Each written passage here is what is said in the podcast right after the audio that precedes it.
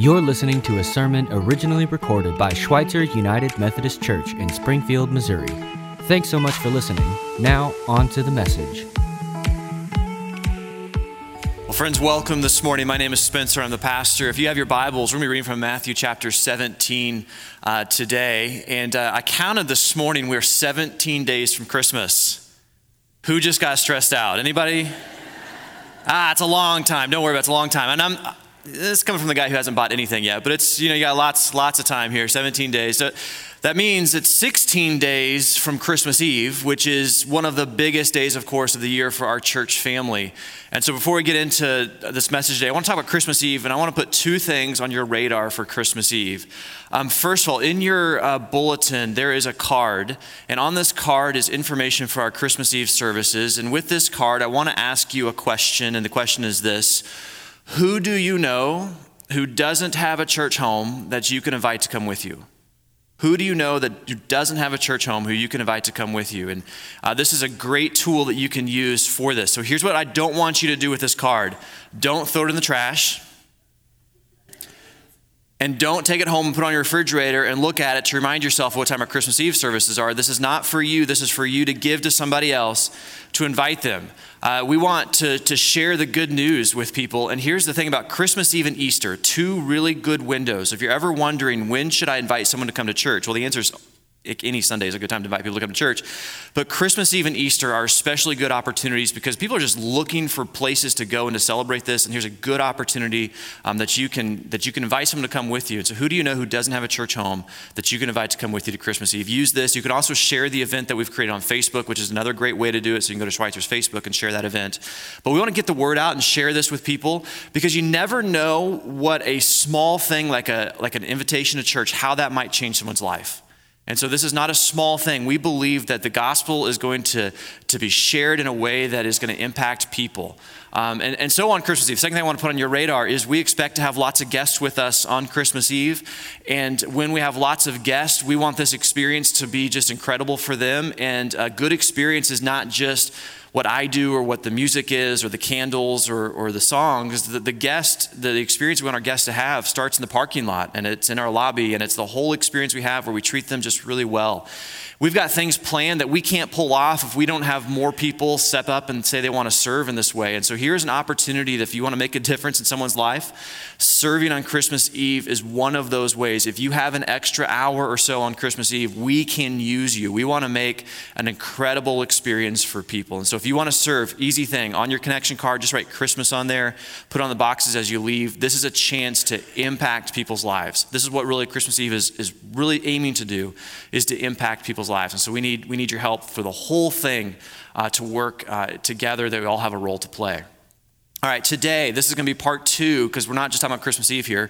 We're going to have a message for you. Part two of uh, this series, Always Winter and Never Christmas. We're going to be reading from Matthew chapter 17. If you're not familiar with that phrase, that, that may not be familiar to you. It comes from The Lion, the Witch, and the Wardrobe by C.S. Lewis. And, and I, I love that phrase because it's such a great description for how some of us feel when it comes to Christmas. Because for some of us, Christmas is just absolutely incredible, and we can't wait for Christmas. And we started decorating the morning after Halloween, and we've had Christmas music playing since Labor Day. We love Christmas.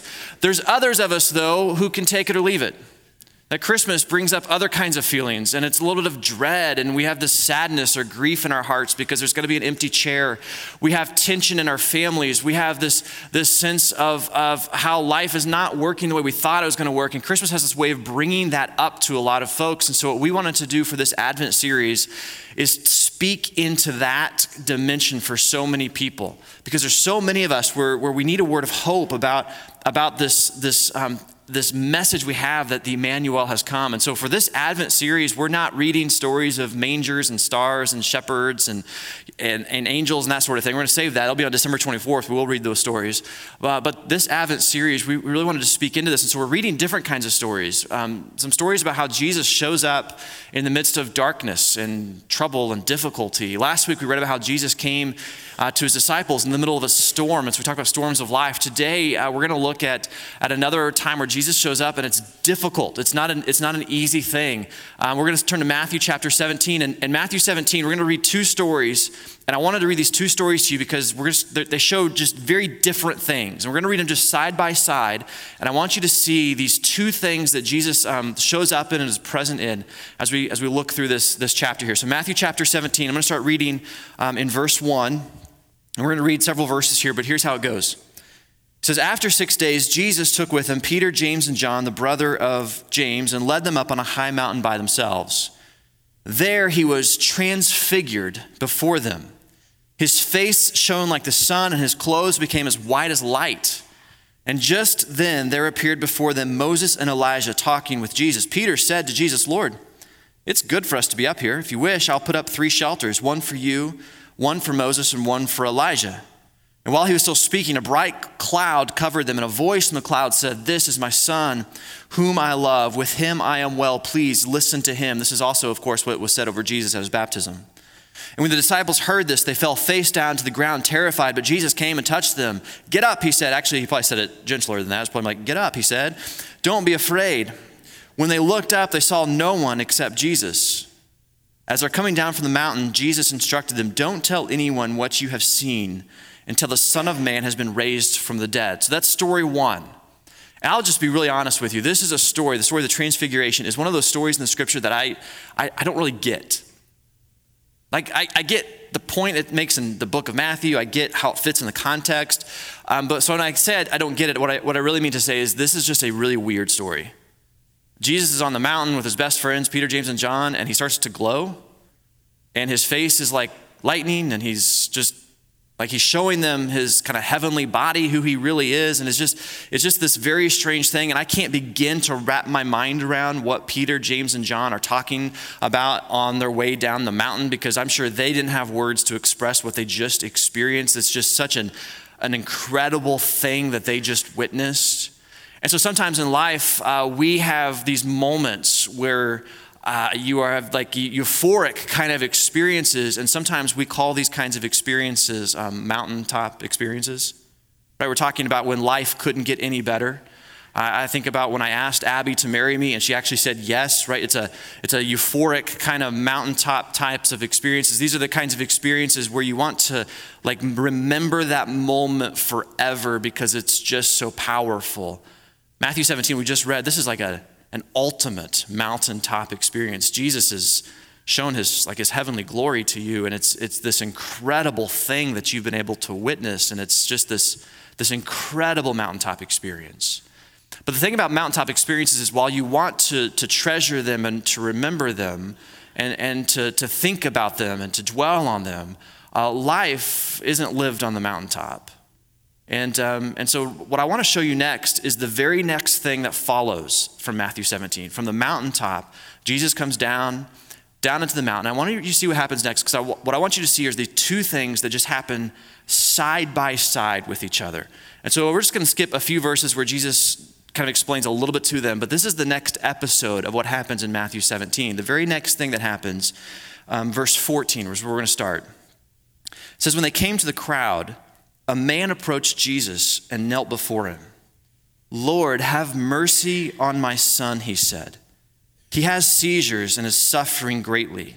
He often falls into the fire or into the water. So notice this. From the mountaintop, Jesus and his disciples come down the mountain, and, and the first thing that they're confronted with is, is suffering. Suffering.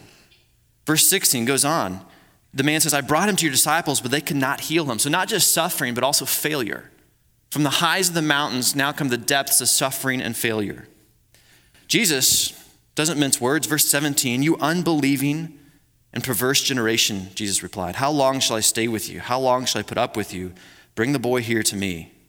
Jesus rebuked the demon, and it came out of the boy, and he was healed at that moment. Then the disciples came to Jesus in private and asked, Why couldn't we drive it out? Why did, why did we fail?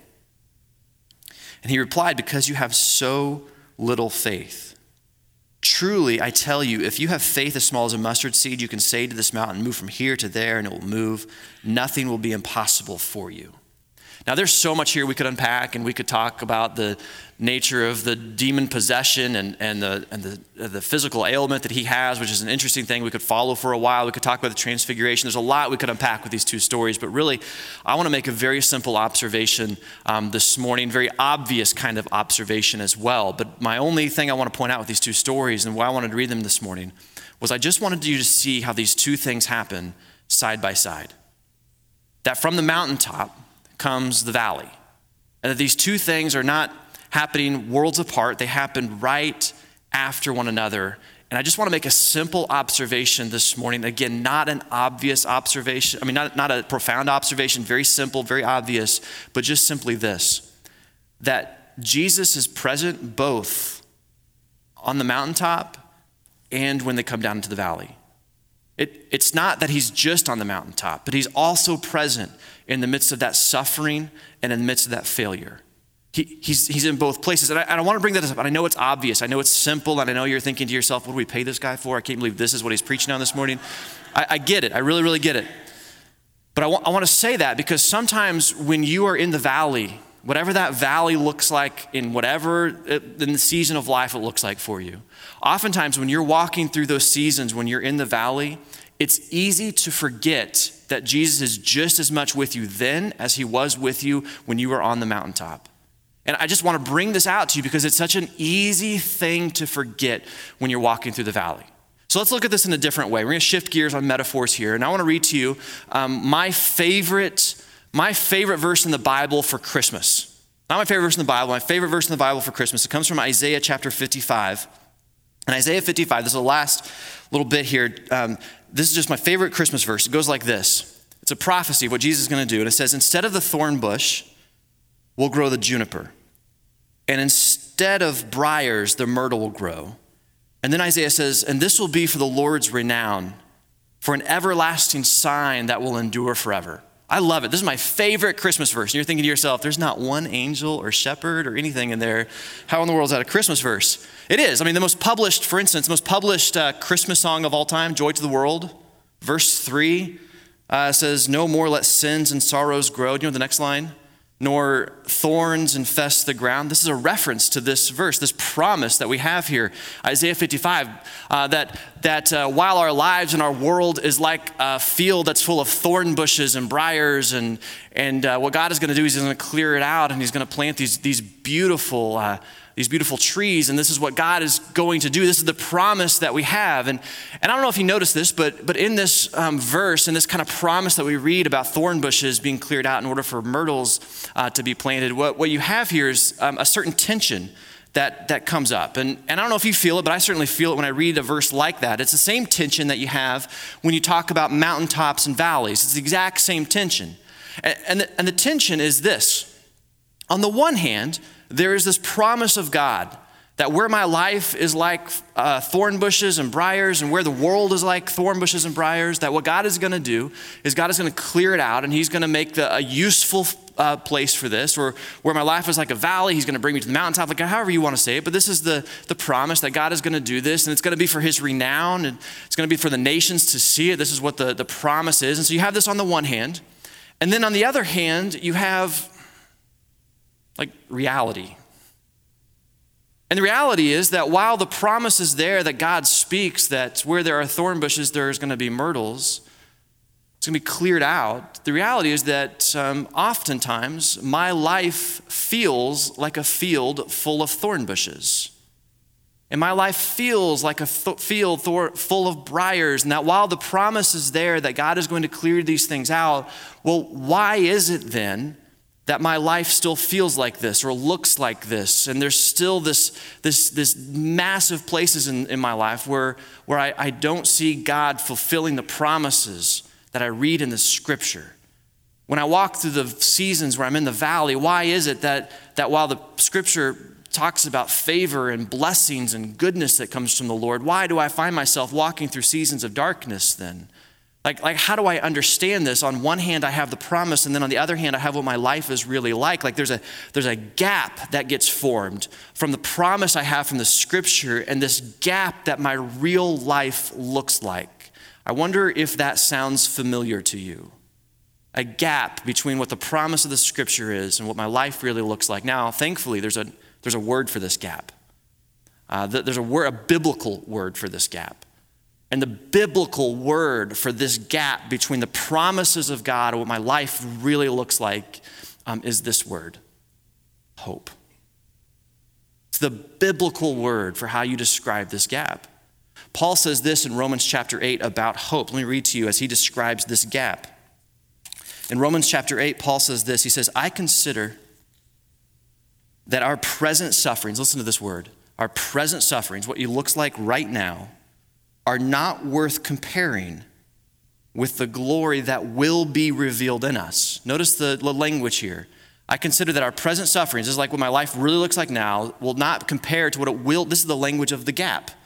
Like, how do I understand what my life looks like right now versus how it is that the scripture describes what my life will look like or, or the hope that I should have or what it will, will end up being? This is the, the language of gap. And listen, here's how it keeps going here. Um, I consider our present sufferings not worth comparing to the glory that will uh, be revealed in us. And he goes on, and um, skipping down a little bit, he says, But we ourselves, who have the first fruits of the Spirit, groan inwardly as we wait eagerly for our adoption to sonship or daughtership, uh, the redemption of our bodies. That is, that um, we have already started to experience and taste this work that God is going to do in us. And then he says, For in this hope we were saved.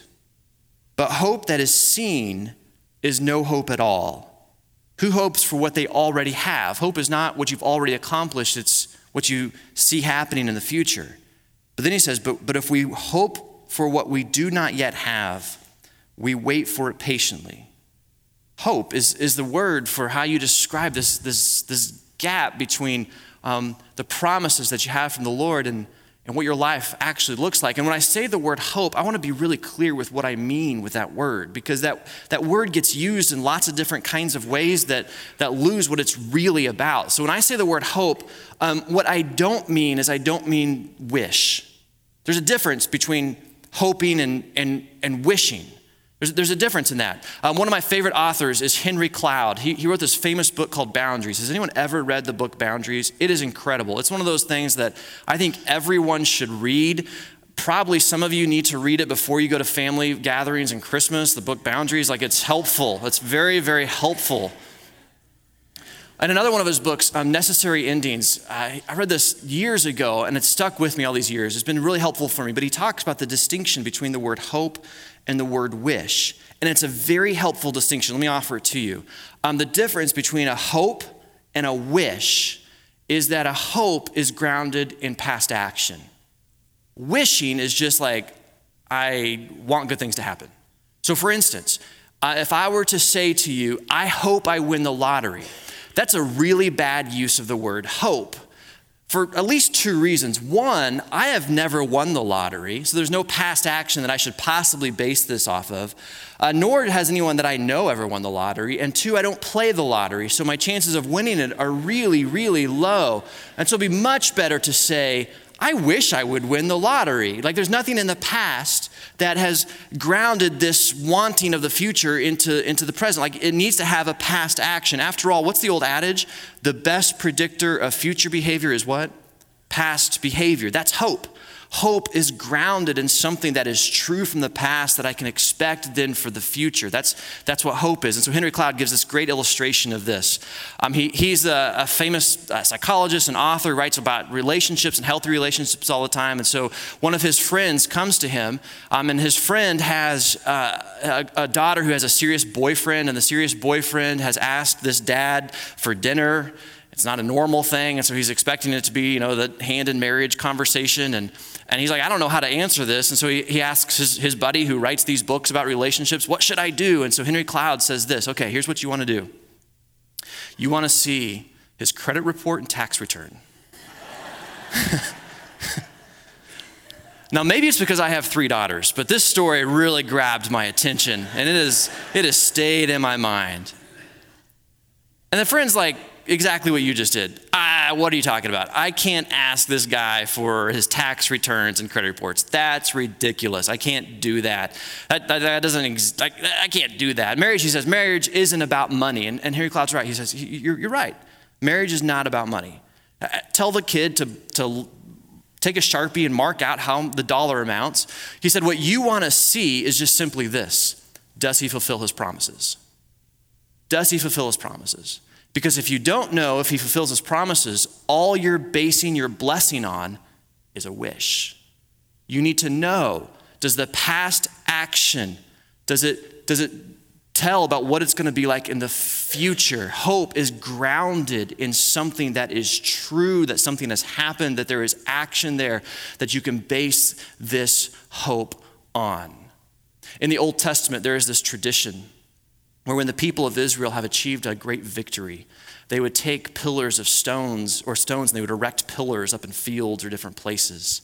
And, and, and they would do this as a sign, as a marker of this is the place where the Lord did that thing, whatever that thing was, when He delivered us from our enemies, where He performed this miracle. Here is this pillar. And every time I, I pass by it with my children, I can tell them, hey, this is the place where the Lord did that thing, and we need to remember it and be reminded of how God did that then. The Hebrew word for this is Eben Chaezer. You want to say that with me? You got to get some phlegm if you're going to say it.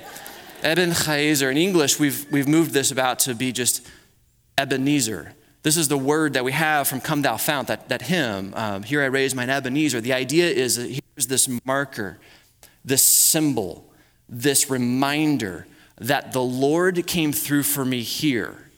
And if the Lord came through for me here, He's going to come through for me here. If God has done this in the past, I can trust Him for what He's going to do in the future. We don't have a wish that God is with us. We have a hope that God is with us because we have this reminder that He is with us. And so, Christmas, friends, it is 17 days away. 17 days away. And Christmas, it is an Ebenezer. It is a reminder that God's promises are true. It is a reminder that we can take everything in our life and we can place it in His hands. It's a reminder that although maybe we're going through the valleys and we wish we were on the mountaintops or whether our lives look like thorn bushes, it's a reminder that the promises of God are true and therefore we can trust Him. We don't wish for God to come through for us, we hope that He will. It is grounded in what He has already done. And so, friends, this morning, I, I, I know that in, in a room this size with this many people, that there are some of us who are going through some valleys. And there are different kinds of valleys. Some of us might be walking through valleys of fear, anxiety, stress. We're not sleeping well. We're worried about details, whatever might be going on relationships, finances, health. I don't know what it is. Some of us might be going through valleys of, of, of addiction or secrets that no one knows about. Some of us might be going through valleys of, of relationships that are strained. Maybe there's a valley of a marriage that's just barely hanging on. There might be valleys of sickness. There might be valleys of grief. There might be valleys of sin or selfishness, and I just want to speak a word of encouragement to you, a word of hope to you if you are one of those people going through one of those valleys. There is a promise that is trustworthy, and it is the promise of Emmanuel, God with us, that Jesus has come to save his people from their sins. And no matter what valley you might be walking through, no matter what gap might be existing in your life, you can take your life and every detail of your life, every fear and anxiety you have about your life, every secret that you have in your life, and you can place it before Him and you can trust Him with absolutely everything. And friends, that's not a wish, it's a hope because He, He is trustworthy. And if you've ever wondered if he actually is trustworthy, you can look at Christmas. That he doesn't give up on us, that he has come and he's been born into our world, and now no matter where you are, what you're going through, you, you can turn, you can turn to him. And you can have hope. Let's pray together. Uh, Lord, I, I, thank you this morning um, for this season of the year, this Advent season. And I just I think about my friends here this morning. Some of us Maybe you're on mountaintops right now. That's great. I just rejoice in that. Um, for others of us, Lord, maybe we're walking through some valleys, and there are some valleys that look just very different in different times and different seasons of our life. And I just I want to pray specifically for anyone who might be going through a valley this morning. Um, valleys of fear, valleys in relationships, valleys in questions and doubts, valleys in sin and selfishness, all kinds of valleys. Um, Lord, would you bring hope? That although we walk through the darkest valley, we know that we have a good shepherd. That although our lives may look like they're full of briars and thorns and thorn bushes, that you're going to clear them out and plant junipers and myrtles, that, that there will be a, a good thing that happens for the Lord's renown. And, and although we can't see it, and although our circumstances might be scary, Lord, I thank you that we can put our hope in you, that you are trustworthy. And so as we look at the story of Christmas, the stars and the angels and the mangers, and how you show up in the midst of all of that, Lord, may this be a reminder of the hope that we have in you.